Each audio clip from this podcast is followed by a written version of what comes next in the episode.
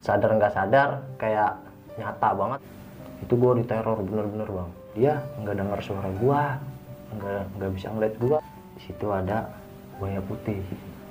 Ya gue ngerasa yang berlima ini ya berenam. Yang bertiga bang Doni sama Buluk ngerasa berdua. Itu namanya jin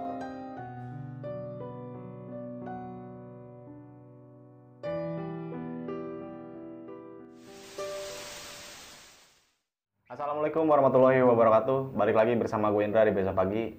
Kali ini gue kedatangan salah satu narasumber dari negeri seberang, tepatnya di daerah Tangerang Selatan. Langsung aja gue perkenalkan nih, Bang Sanun. Bang Sanun, apa kabar? Sehat? baik alhamdulillah Sehat ya Bang ya? Masih aktif naik gunung Bang? masih Rencana eh, bulan ini ada pendakian nggak nih? bulan Juni bulan besok gue ada rencana mau ke Salak Salak. Wah, salak mana nih Bang? Salah satu atau dua nih? Salak dua Salak dua. Oke, semoga sukses Bang ya. amin amin amin Oke, sebelum masuk ke cerita nih, kalau gue boleh tahu bang, lu ingin membawakan cerita pendakian pengalaman mistis lu saat di gunung mana nih? Ini gua mau bawain cerita pertama gua kak, pertama kali gua naik gunung. Itu gunung gede. Gunung Gede Pangrango. Di situ lu mengalami kejadian hal, hal apa aja nih bang? Di situ banyak gua. Gua dari dianterin burung jalak, Mm-mm. terus di teror gua dari malam sampai gua turun sampai bawah. Itu masih di teror. Gokil lah pokoknya nanti lebih lengkap lagi lah bang ya, pas masuk ceritanya. Sebelum masuk ke cerita nih, gue mengingatkan kembali bagi kalian semua jangan lupa di subscribe besok pagi, like, comment, and share, dan jangan lupa juga nyalain loncengnya. Gue mengingatkan kembali juga buat kalian bahwasannya cerita yang gue angkat kali ini, pertama cerita dari Bang Sanun yang ingin menceritakan pengalaman pendakian mistisnya saat di Gunung Gede, bukan untuk menakut-nakuti kalian semua, tapi ambillah sisi positifnya, yang buruknya buang jauh-jauh. Oke, tanpa berlama-lama nih Bang, kita langsung aja masuk ke cerita.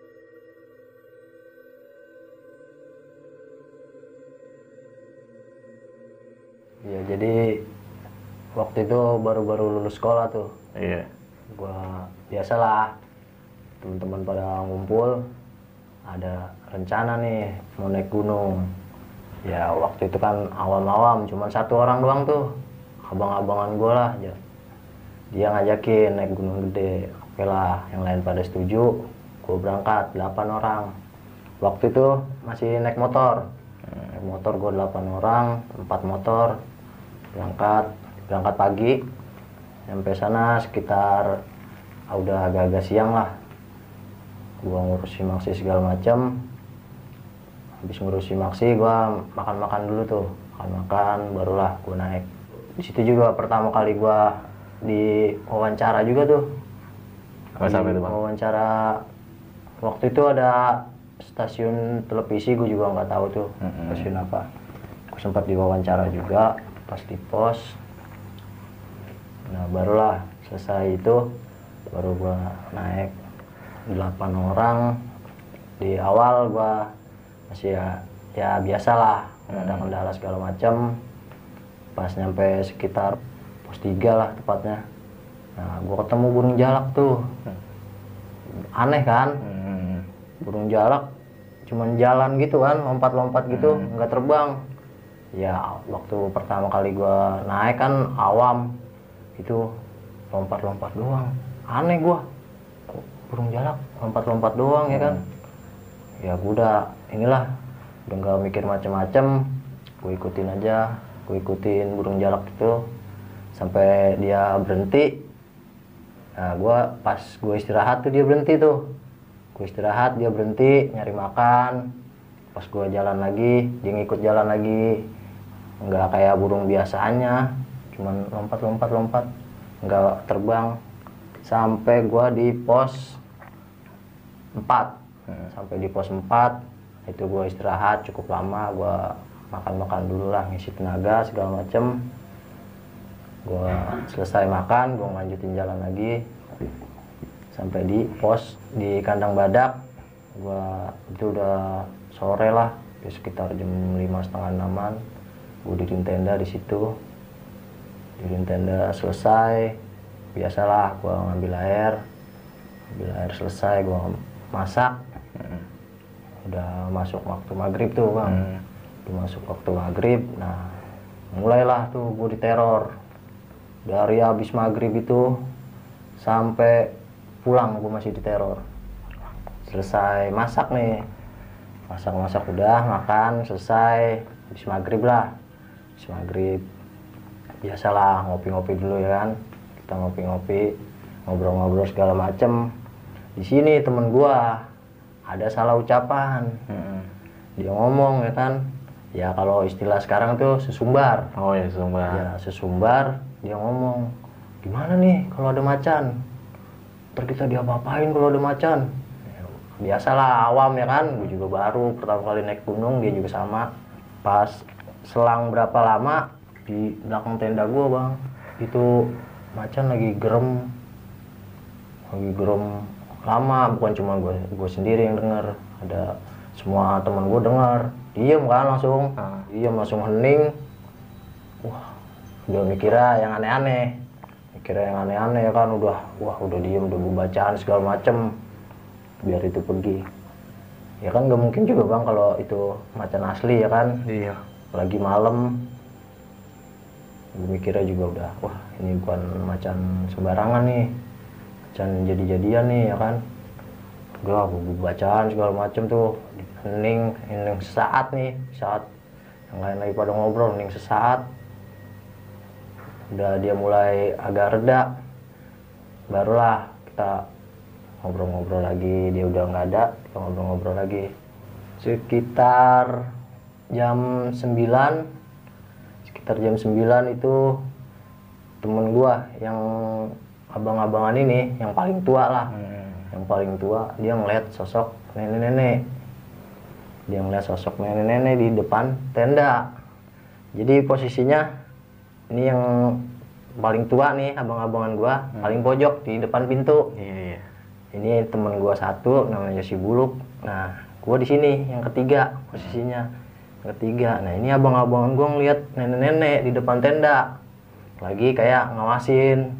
Hmm. Ya, kayak ngawasin gitu. Cuman mundur mandir mundur mandir nggak nggak nanya nggak ini segala macem. Kaget lah nih abang-abangan gua. Kaget minta ganti posisi sama gua. Hmm. gua yang nggak tahu apa-apa. Gua turutin ya kan? Hmm. gua turutin. Nun nun nun. Pindah nun. Gua di sini. Gua di situ. Lu di sini nih. Gua dingin banget kata dia oh iya bang. Gua dengan polosnya gua pindah. Gua ke depan tenda. Ya kan gua nggak tahu kalau itu ternyata dia habis ngeliat nenek-nenek kan? Udahlah dengan masa bodoh gua pindah. Setelah itu udahlah istirahat ya kan? Udah tidur tidur tidur. Tidurlah gua tutup apa pintu tenda. Pintu tenda gua tutup. Waktu itu gua pakai ini bang tenda pramuka Oh iya, iya. tenda pramuka itu kan gede tuh. Mm. karena ya awal-awal awal daki kan alat-alat segala macam belum punya. Kebetulan nih temen gua si Sarip itu anaknya guru. Mm. nah si Sarip anaknya guru. Gua inilah dia ternyata bokapnya itu punya ada tenda di sekolahan yang bisa dipakai tenda pramuka kayak gitu. Oke lah di akhirnya gue bawa tenda itu itu kan muat tuh buat 8 orang masih lebih malah kan. Gue tidur situ semua berjejer gitu. Di situ macan itu tuh masih ada bang. Macan itu ternyata belum pergi. Masih ada masih muter-muter lah. Masih sekeliling tenda gua gitu dengan suara masih geremnya dia. Ya lu tau lah suara gerem macan gimana kan. Mm. itu ya gua dengan masa bodohnya pada dengan bacaan segala macem. Nah itu akhirnya gua beraniin buat tidur. Tidurlah rame-rame. Nah pas tidur itu bang kayak nyata nggak nyata itu gue ngimpi. Gue ngimpi ketemu kakek-kakek. Kakek-kakek di situ dengan pakaian kayak petani. Enggak yang pakai juga ini kayak petani gitu kayak petani di situ gue dalam mimpi gue tuh gue cuman nggak terlalu inget ya. Ada beberapa lah yang masih gue inget dalam mimpi gue itu gue ketemu dia gue sapa kong kalau kita kan orang betawi Ah. ya gue sapa kong. Iya iya cu sini cu nah gue ngobrol lah gue lupa tapi ngobrol apa. Selang beberapa lama gue diajak ke rumahnya ayo cu ikut ke rumah kakek kata dia. Gue ikut lah ke rumah dia ke rumah dia. Nah rumah dia itu bang masih kayak bilik zaman dulu. Masih kayak apa sih bilik bambu kayak gitu. Terus adanya itu di tengah-tengah kebun. Kebun atau sawah gitu pokoknya banyak pohon lah kayak kebun gitu. Terus gua diajak ngobrol-ngobrol. Gua ngobrol-ngobrol di situ. Katanya sih dia itu penjaga daerah situ gue lupa tapi namanya bang. Gue lupa namanya seingat gue itu dia cerita kayak gitu terus gue diajak ke beberapa tempat yang seingat gue itu. Gue juga ke air terjun yang ada di samping. Bukan air terjun Ciberem tapi bang. Bukan air terjun yang di Ciberem itu bukan. Itu beda. Seingat gue gue diajak situ. Itu lama tuh bang gue mimpi. Itu gue mimpi dari jam sekitar jam 10 ya jam 10 malam itu sampai gue dibangunin subuh buat summit. Nah, itu gue dibangunin. Cuman secara sadar nggak sadar kayak nyata banget tapi gue mimpi. Gue diajak sama dia. Dan itu gue dibangunin. Udah itu udah masa bodohin dah gitu. Pas bangun udah wah udah kayak ngeblank segala macam udah masa bodoh lah gua selesai itu gua beres-beres kan buat summit dibangunin kan nun nun, ayo summit nun. Udah sekitar jam 4 jam 4 setengah lima lah. Bangunin oke lah gue bangun udah gue lupain itu. Beres-beres tuh buat summit. Waktu itu gue cuman bawa makanan kopi sama air itu cuman satu botol kalau nggak salah bang. Hmm. satu botol karena gue pikir kata abang-abangan gue nih. Yang paling senior kata dia dekat nggak terlalu jauh dari kandang badak ke puncak. Oke lah jadi nggak terlalu banyak bawa kan. Paling makanan cemil-cemilan sama air satu botol sama kopi. Itu gua selesai beres-beres langsung berangkat nih gua naik.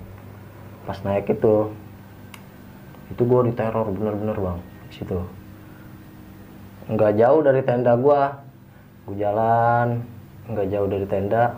Itu ada perempatan eh pertigaan. Hmm. ada yang ke kiri ada ke kanan ada yang lurus kan? Nah, kan gua harusnya lurus nih. Temen gua nih satu. Ke kiri. Gue pikir mau kencing kan? Gue pikir mau kencing. Ya gue kan posisi gue di tengah. Nah yang di belakang ini yang paling senior lah yang ngajak gue naik kan di paling belakang. Temen gue ini di posisinya di depan abang-abangan gue nih seniornya. Di depannya dia dia belok ag udah agak jauh. Ini abang-abangan gue nih namanya bang Doni. Bang Doni sadar kalau itu bocah teman gue nih yang ke kiri itu si Buluk namanya si Buluk. Udah lain nih. Hmm. ngapain dia jalan baik ya kan?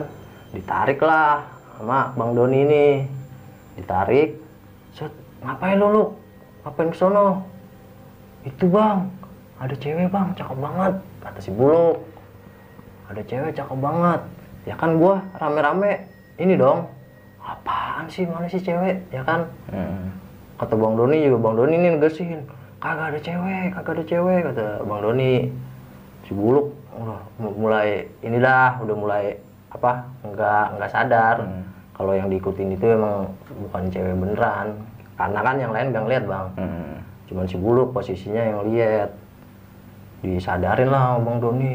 Wah digeprak-geprak kayak gitu. Nggak ada cewek lu lihat no baru mulai mulai sadar oh iya astagfirullah nyebut langsung. Nyebut astagfirullah.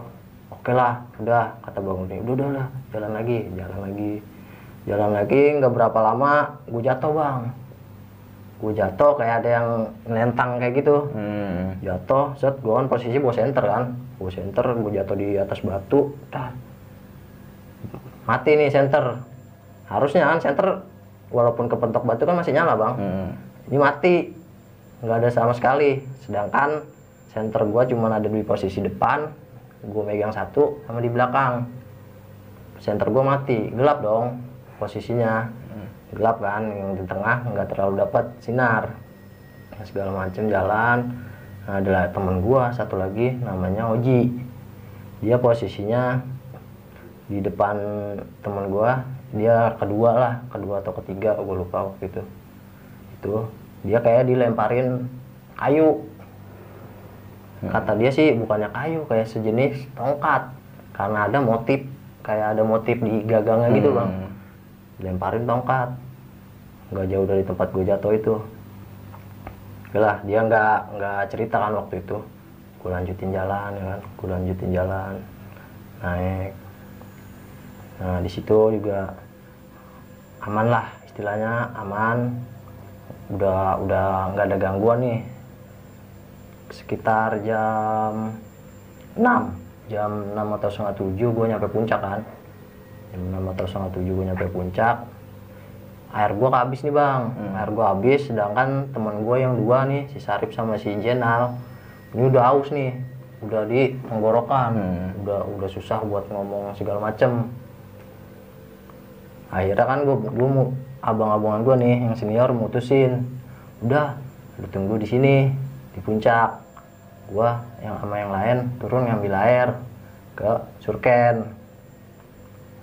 Akhirnya dengan berat hati tuh dia gue tinggal berdua.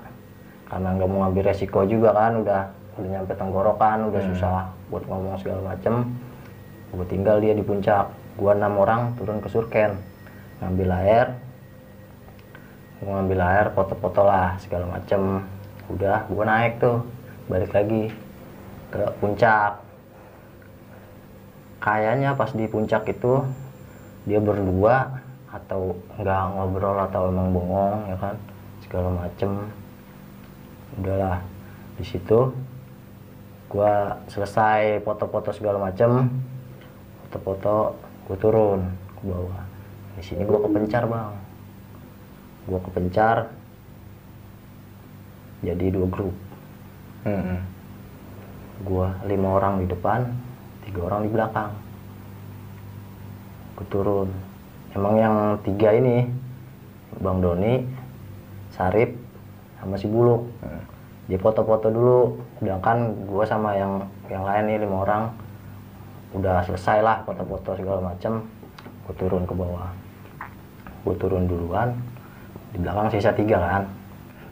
Nah di sini gue diteror lagi bang. Si Sarip yang asli dihilangin. Yang sisa dua orang yang dua orang ini nggak bisa ngelihat nggak bisa denger suara si Sarip sama wujudnya si Sarip. Jadi yang dua ini ngerasa dia cuma berdua bang. Dia cuma berdua si Sarip di depan pikirannya gitu. Si Sarip ngobrol segala macem manggil-manggil segala macem nggak dijawab sama yang dua ini nih si Bang Doni sama si Buluk. Gue di depan kan posisinya sedangkan gue di depan lima orang dong. Gue ngerasanya enam orang bang. Sama si Sarip itu. Hmm. nah gue belum sadar itu bang. Gue belum sadar kalau gue cuman berlima. Gue ngerasanya berenam. Yang lain pun sama. Rasanya berenam sama si Sarip itu. Singkat cerita gue turun. Sampailah di camp di tenda gue sampai di tenda gue beres-beres buat masak lah nah itu di tengah perjalanan gue ketemu sama porter bang. Hmm. porter yang dari bawah waktu itu gue bareng ngobrol-ngobrol lah segala macem. Udah kenal juga kan karena dari bawah barengan. Dia bawa orang dari Jakarta kan gue sempat ngobrol juga sama dia. Pas sebelum nyampe tenda gue gue ketemu sama dia. Ngobrol segala macem lah. Mana orang? Saya bawa makanan. Saya bawain makanan ke tenda udah pada nggak ada. Ya mang. Tadi saya subuh ke muncak. Oh pantesan saya bawa makanan nggak ada kata dia. Nah itu juga jadi bahan gue buat nanya ya kan? Hmm. gue sampai tenda nih. Gue sampai tenda berlima ya kan? Nah ini dia bertiga lagi berdebat. Hmm. berdebat masalah kenapa si Sarip ngomong si Sarip teriak-teriak nggak ada yang denger. Nah ternyata yang dua ini nggak ngeliat sama sekali bang. Nggak bisa ngeliat nggak bisa denger. Istilahnya si Sarip udah nggak ada lah. Hmm. yang ada di pikiran Bang Doni sama si Buluk ini si Sarip di depan. Bareng gua sama yang lain. Ternyata si Sarip ini adanya di belakang. Untungnya si Sarip jatuh bang. Si Sarip jatuh. Teriak-teriak dong minta Hmm. tolong.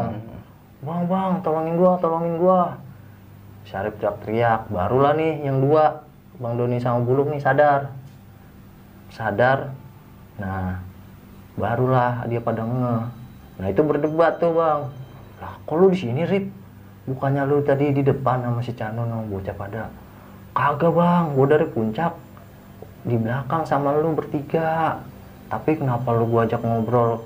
Gua ini segala macem enggak nyautin kata dia. Ini berdebat gua yang berlima. Masih ini kan masih belum sadar juga. Gua tegesin lah ke mereka bertiga nih. Apaan sih apaan sih? Ini nun masa bang Doni sama buluk gua ajak ngobrol dari puncak? Kagak ada yang nyautin sama sekali. Sampai gua jatuh gua teriak lama tuh. Baru dia denger. Padahal jarak gua ya bener-bener di belakang dia bang. Hmm. jaraknya tepat di belakang bang Doni sama buluk nih. Hmm.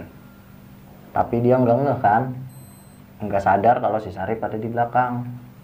Sedangkan gua yang berlima ini juga dong ngeyel. Lalu sama gua Rip. Lu berli, berenam sama gua di depan. Hmm. kagak kata dia. Gua di belakang sama Bang Doni. Cuman dianya pada diem baik kagak nyautin gua kata dia ya gua dengan ngeyel lah sama yang lain juga kan si Om Pujen sama si Cendil juga kan ngeyel kan. Emang lu sama gua Rip lu ngobrol sama gua segala macem gitu. Si Sarip masih ini di belakang kan. Gua di belakang Bang Doni sama si Buluk gua ngobrol kagak disautin. Gua teriak kagak disautin kata dia. Kagak ada yang nimpalin gua ngobrol. Gua jalan sampai gua jatuh nun kata dia itu gua jatuh teriak-teriak gua lama. Baru sadar gua udah bisa berdiri lagi kata dia. Udah bisa berdiri lagi baru dia pada sadar. Gue teriak-teriak kencang banget baru tuh dia pada sadar. Gue nge masih ngeyel nih gua. Masih ngeyel kalau dia sama gua berenam Ah. padahal yang bener itu emang si Sarip di belakang posisinya. Posisi Sarip di belakang bertiga sama Bang Doni sama Buluk. Gua cuman berlima tapi di situ gua ngerasanya gue berenam bang. Gue berenam sama si Sarip ini. Itu sempet ngobrol emang ngobrol juga bang. Hmm. ternyata si Sarip itu ada di belakang sama Bang Doni sama Buluk. Tapi nggak kelihatan nggak bisa dengar suara juga. Bang Doni di situ mulailah. Udah udah dibahasnya di bawah aja kata Bang Doni. Dibahasnya di bawah aja udah kita lupain. Udah sekarang kita ambil air masak dulu kata Bang Doni situ gua udahlah udah ini kata Bang Doni kayak gitu kan dia kan senior gua istilahnya abang-abangan gue yang ngajak gua naik kan. Ya udah gua ngambil air masak dah tuh Hmm. masak ngopi segala macam beres-beres tenda gua turun kan. Turun gua sekitar jam 10 atau jam 11 sih. Gua turun ke bawah aman bang. Nggak nggak terjadi apa-apalah. Gua turun sampai pos dua kalau nggak salah. Nah itu udah mulai aneh lagi tuh bang. Sampai pos 2 itu udah mulai aneh. Gue istirahat. Gue istirahat ngopi-ngopi segala macem lah. Nyantai kan cowok semua. Santai gue istirahat. Beberapa lama jalan lagi. Gue turun sampai di jembatan bang. Hmm. jembatan teman gue minta break nih. Namanya Oji si Oji minta break. Break break break. Gue break di jembatan. Ngapa sih Ji? Tanggung kata gue dikit lagi. Kagak nih karir gue berat banget kata dia. Padahal dari atas enteng kata dia. Wah aneh kan? Karir dari atas enteng sebelum nyampe itu sebelum nyampe jembatan karir berat. Aneh dong bang. Hmm. gue sempat mikir aneh-aneh juga lah waktu itu. Gue mikirin aneh-aneh. Kata bang Doni udah istirahat aja. Kata bang Doni oke lah gue istirahat sebentar. Nyopot segala macem. Setelah beberapa lama gue ngerokok ya kan. Lanjut turun. Lanjut di situ gue ketemu ula bang. Ulanya nggak gede sekitar dua jari. Tapi adanya di tengah di tengah jalur. Hmm. di bebatuan di bebatuan kayak gitu ada di tengah-tengah jalur. Ulanya emang gak gede tapi kan ngedon juga bang. Hmm. ngeliat ular di tengah jalur. Hmm. gue juga sempat istilahnya mau mundur nih. Aduh dah mundur lagi kita ngaso lagi apa gimana? Bang Doni minggirin ulanya dipinggirin digusah-gusah pakai kayu. Dia nyari kayu bang Doni nyari kayu kan digusah dipinggirin lah Hmm. itu pinggirin sampai minggir. Nah, gua lanjut. Jalan turun. Di sini udah mulai aneh nih bang. Udah yang keril berat segala macem. Terus perasaan gua juga udah mulai lain nih. Wah kayak kayak ada yang aneh. Di pas perjalanan pulang gua dari sebelum jembatan itu udah mulai aneh. Gua "Ya udahlah lanjut. Lanjut sampai di telaga biru bang. Hmm. telaga biru bang Doni sama si Buluk ngajakin foto-foto. Gue dengan anehnya nggak berani masuk ke area telaga biru bang. Hmm. padahal kan jaraknya dari jalur ke telaga biru kan itu. Nggak terlalu jauh kan. Terus ada kayak space berapa meter gitu kan tanah se- berapa meter gitu kan dari jalur. Gue nggak berani masuk bang. Gue sama si Ompu waktu itu. Gue sama si Ompu. Gue sempat nengok kayak gini ya si Ompu kan. Jangan dulu ah kata si Ompu. Gue juga udah mulai perasaan gue nggak enak kan. Iya dah kayak ada yang aneh. Kayak ada yang aneh juga nih. Ah, tau Bang Doni dengan kekehnya, ayo Nun, udah kita foto-foto dulu. Kapan lagi kita foto-foto di sini? Belum tentu kita naik lagi, kata dia. Gua masih tatap-tatapan sama si Om Pu. Hmm. Gimana Pu? Kita foto-foto kagak? Kayaknya gue berat banget nih buat masuk ke area itu Telaga. telaga biru. Iya Nun sama. "Ya Udah dah, yuk foto-foto bentaran, kata si Om Pu. Akhirnya gue beraniin, gue masuk ke area telaga biru itu bang. Gue masuk di situ, cepet lama kan ngobrol-ngobrol, foto, buat foto itu nggak nggak ada orang sama sekali tuh bang, nggak ada orang sama sekali. Sedangkan gue foto harus semua kan. Waktu itu pakai keril, Ah. didiriin kan kayak gitu Nah. kamera di HP didiriin gitu lama kan buat nge-shot nge-shot segala macem buat wah pasnya segini nih ini lu di sini segala macem kan agak lama sebelum foto itu itu gua beberapa sama beberapa temen gua denger keramaian bang. Hmm. dengar keramaian dari arah atas. Dari arah atas yang mau turun yang mau turun ke bawah. Gue pikir itu orang bang. Gue denger kan wah ada orang tuh mau turun tuh suaranya rame banget. Iya iya iya kata temen gue juga yang denger nih. Kalau nggak salah gue bertiga bang yang denger. Gue ompu sama si Jenal kalau nggak salah gue denger bertiga. Iya iya tuh suara orang tuh. Udah kita minta fotoin aja daripada ribet kan ngeset ngeset segala macem HP jatuh mulu. Itu udah kita tungguin aja. Kita minta tolong minta fotoin bentaran doang. Gue tungguin sampai beberapa menit nggak ada yang turun bang. Sampai gue cek. Gue cek ke jalur agak naik sedikit kan dari telaga biru.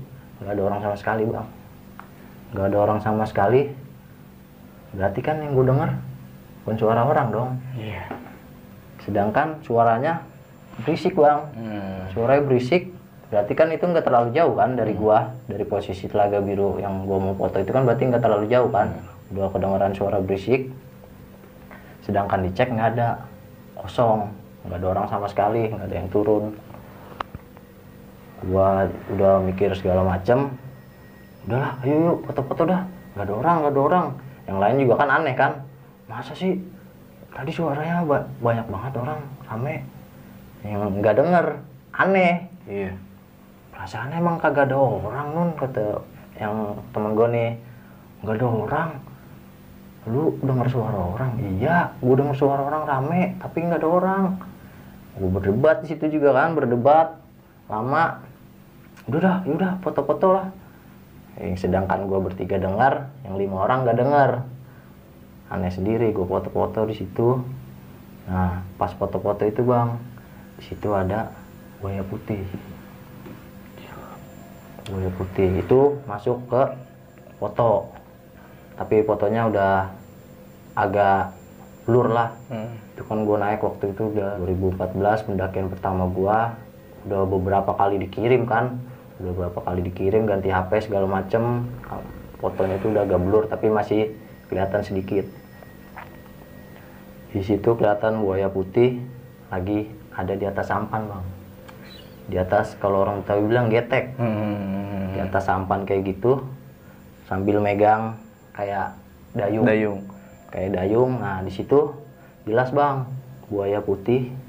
Ada buntutnya ada kepalanya juga sambil megang ini ternyata yang gue takutin itu yang gue nggak berani masuk ke area itu ternyata emang udah ada gaibnya segala macem lah. Yang mau hadir Hmm. istilahnya. Yang mau ngikut di foto-foto gua segala macam mungkin dia mau inilah biar orang tahu kalau dia ada di situ gitu, segala macam itu juga kan gua udah langsung ngecek kan. Habis foto-foto kan langsung turun tuh. Nggak langsung ngecek. Mungkin kalau gua langsung ngecek di situ lari bang Iya. ke waktu itu kan belum dikirim kan masih jelas banget kan masih jelas banget bang itu.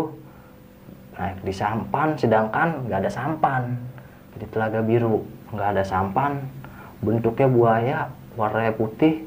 Siapa yang nggak kaget bang? Kalau dicek langsung lari bang gua. Rame-rame. Untungnya nggak dicek langsung kan di bawah. Lah, lanjut terus turun. Udah turun udah nyampe bawah baru kita cerita-cerita segala macem. Ternyata yang ngimpi ketemu aki-aki itu Hmm. kakek-kakek itu bukan gue doang bang. Ada beberapa orang. Kalau nggak salah si Oji. Si Oji teman gue si Oji dia ngimpi juga bang sama. Dia ngimpi malah diimpiin nenek-nenek itu bang. Nenek-nenek yang gue bilang tadi mondar mandir di Iya. tenda. Ah. Ngimpi nenek itu juga sama kakek-kakek itu. Emang di mimpi dia tuh dia dikasih tongkat.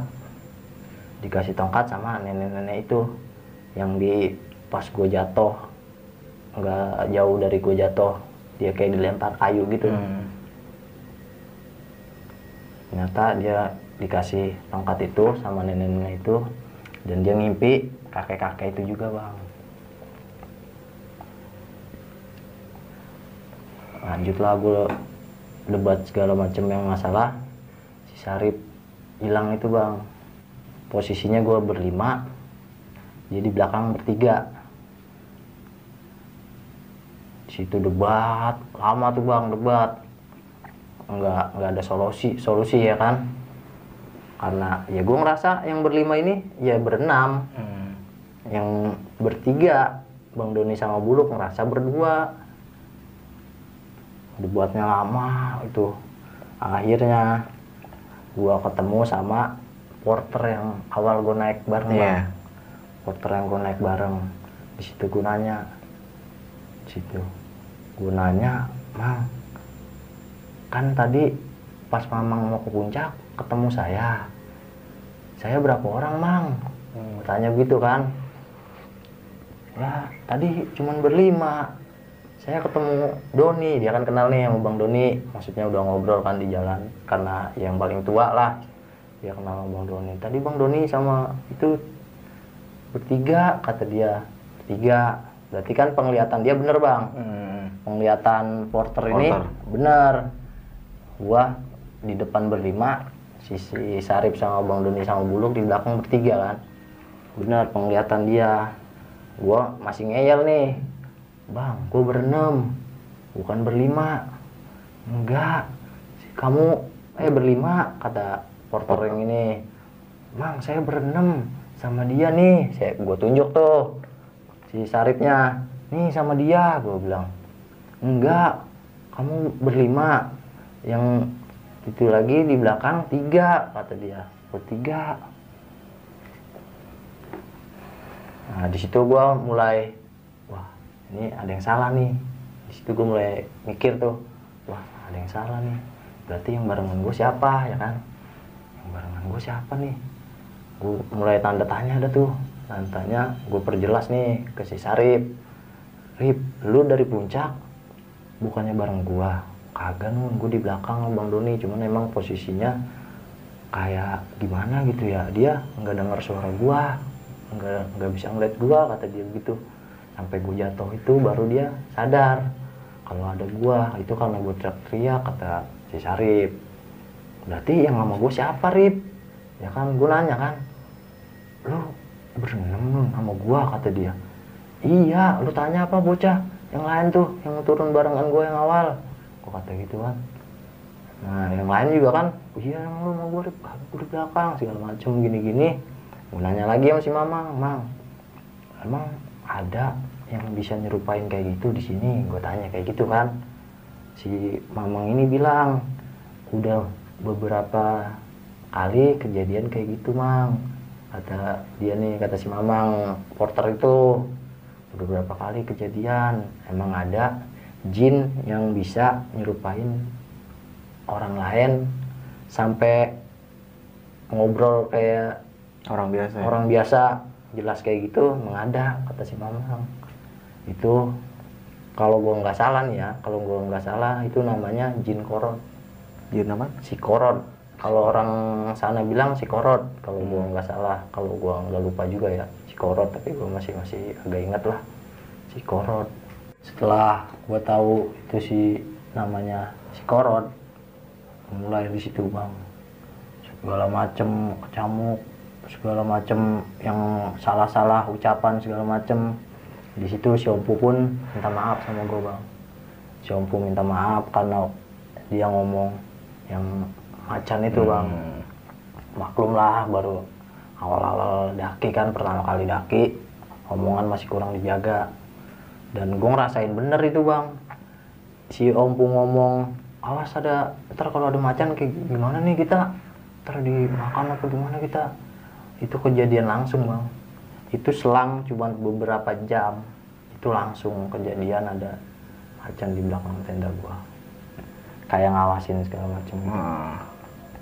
itu mulailah introspeksi introspeksi segala macam yang kesalahan-kesalahan waktu di atas waktu dari awal pendakian sampai ngecamp.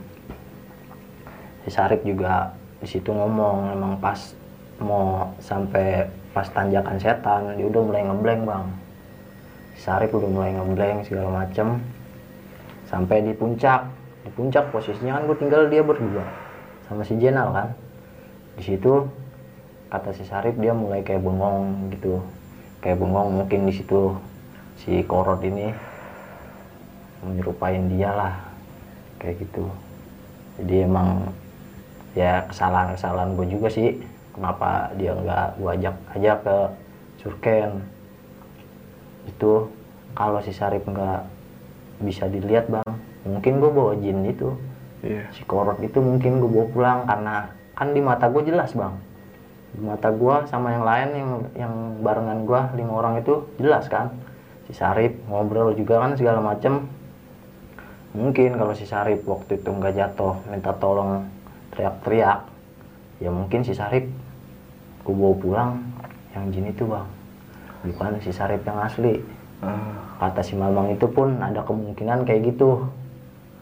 Ada kemungkinan si Sarip yang aslinya dihilangin yang gue bawa pulang yang jin itu bang. Ya mungkin itu aja bang cerita dari gua. Karena awal-awal pendakian ya gue juga ya, sebelum naik kan dibilangin tuh nggak boleh ngomong sembarangan segala macem jaga sopan santun karena kita tamu kan ya tetap aja bang di atas gunung kita namanya sambil bercanda-bercanda segala macam pastikan ada kelepasannya juga Hmm. cuman ya untungnya sih alhamdulillahnya gue pulang masih selamat bang masih utuh 8 orang Poin yang utama itu ya nih. iya Oke.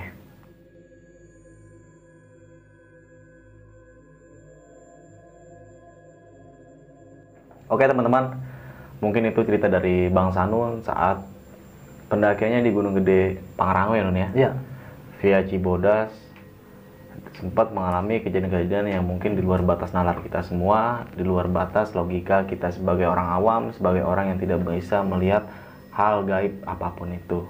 Tapi di sana lu merasakan kejadian itu Iya. nyata banget ya Nun ya. nyata banget itu bang Nah, di sini gue pengen ulas balik Nun saat pendakian lu di, di Gede Pangrango.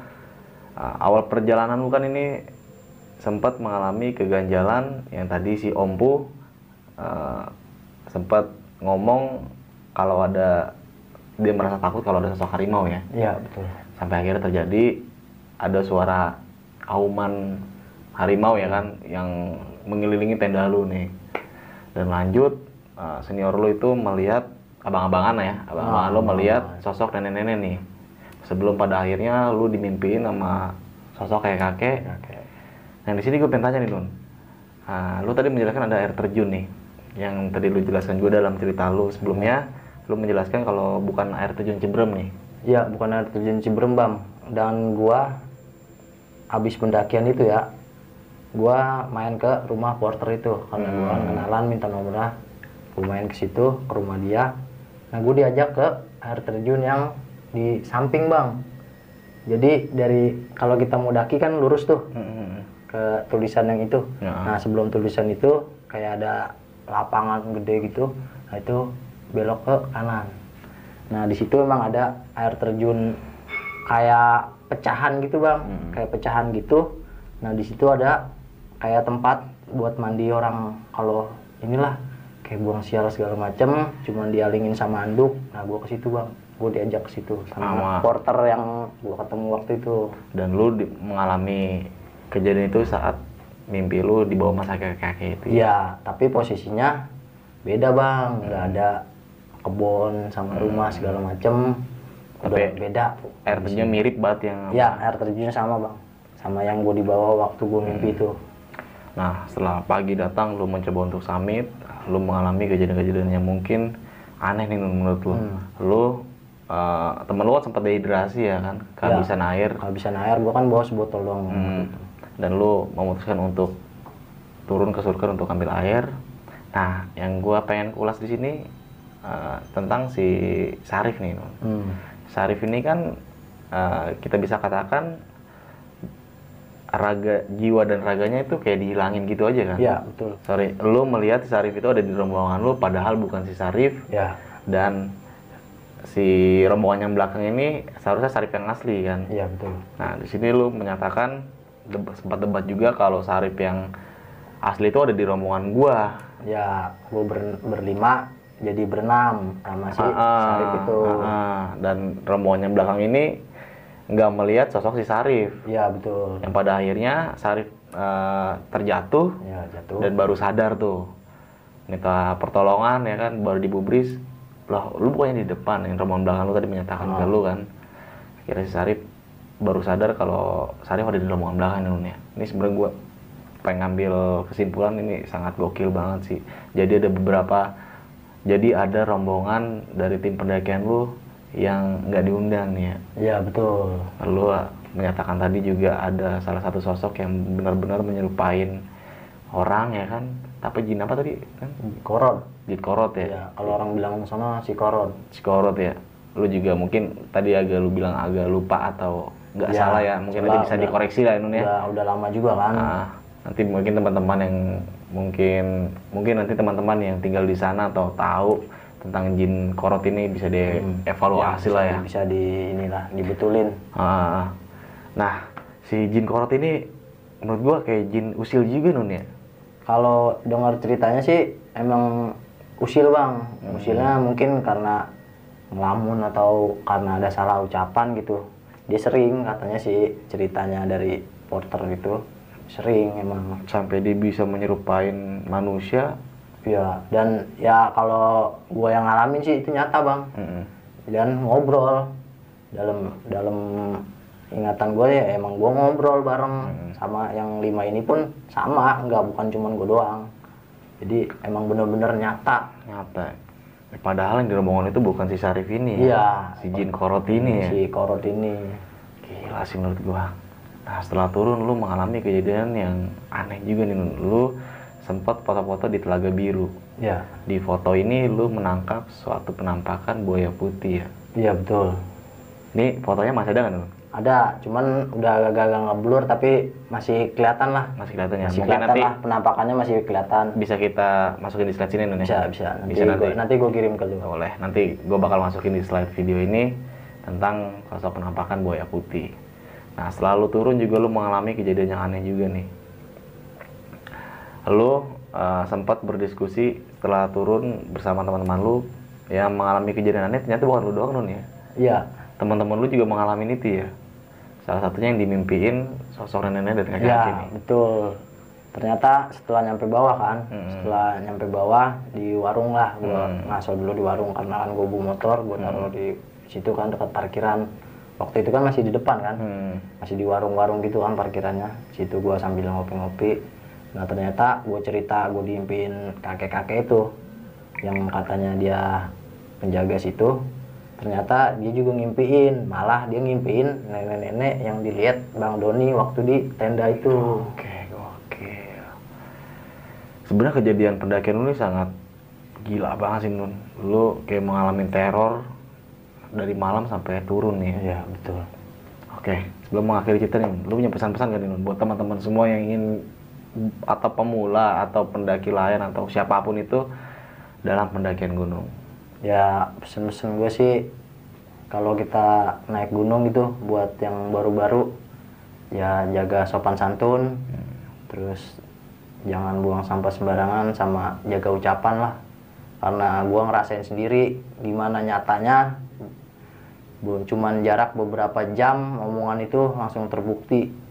Ya pesen gua sih itu aja lah jaga sopan santun sama jaga omongan namanya kita tamu di sana ya kan Ya. di gunung Penting banget tuh sopan santun ya. Kita jaga di mana pun kita berada. Mungkin nggak cuma di gunung doang Nun ya. ya Di rumah, di mana pun lah itu di mana pun perlu lah banget sopan santun jaga. ya walaupun lu lebih tua atau ya lu punya nama segala macem Ah, lah ah. sopan santun tetap harus dijaga Oke.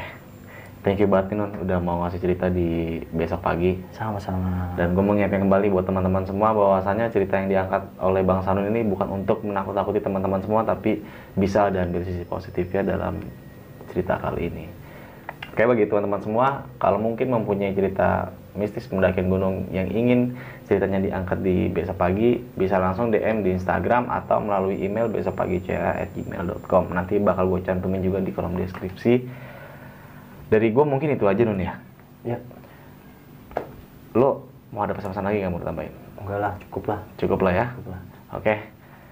Cukup sekian mungkin cerita kali ini. Kurang lebih yang mohon maaf dari gue Indra dan Bang Sanun. Wassalamualaikum warahmatullahi wabarakatuh.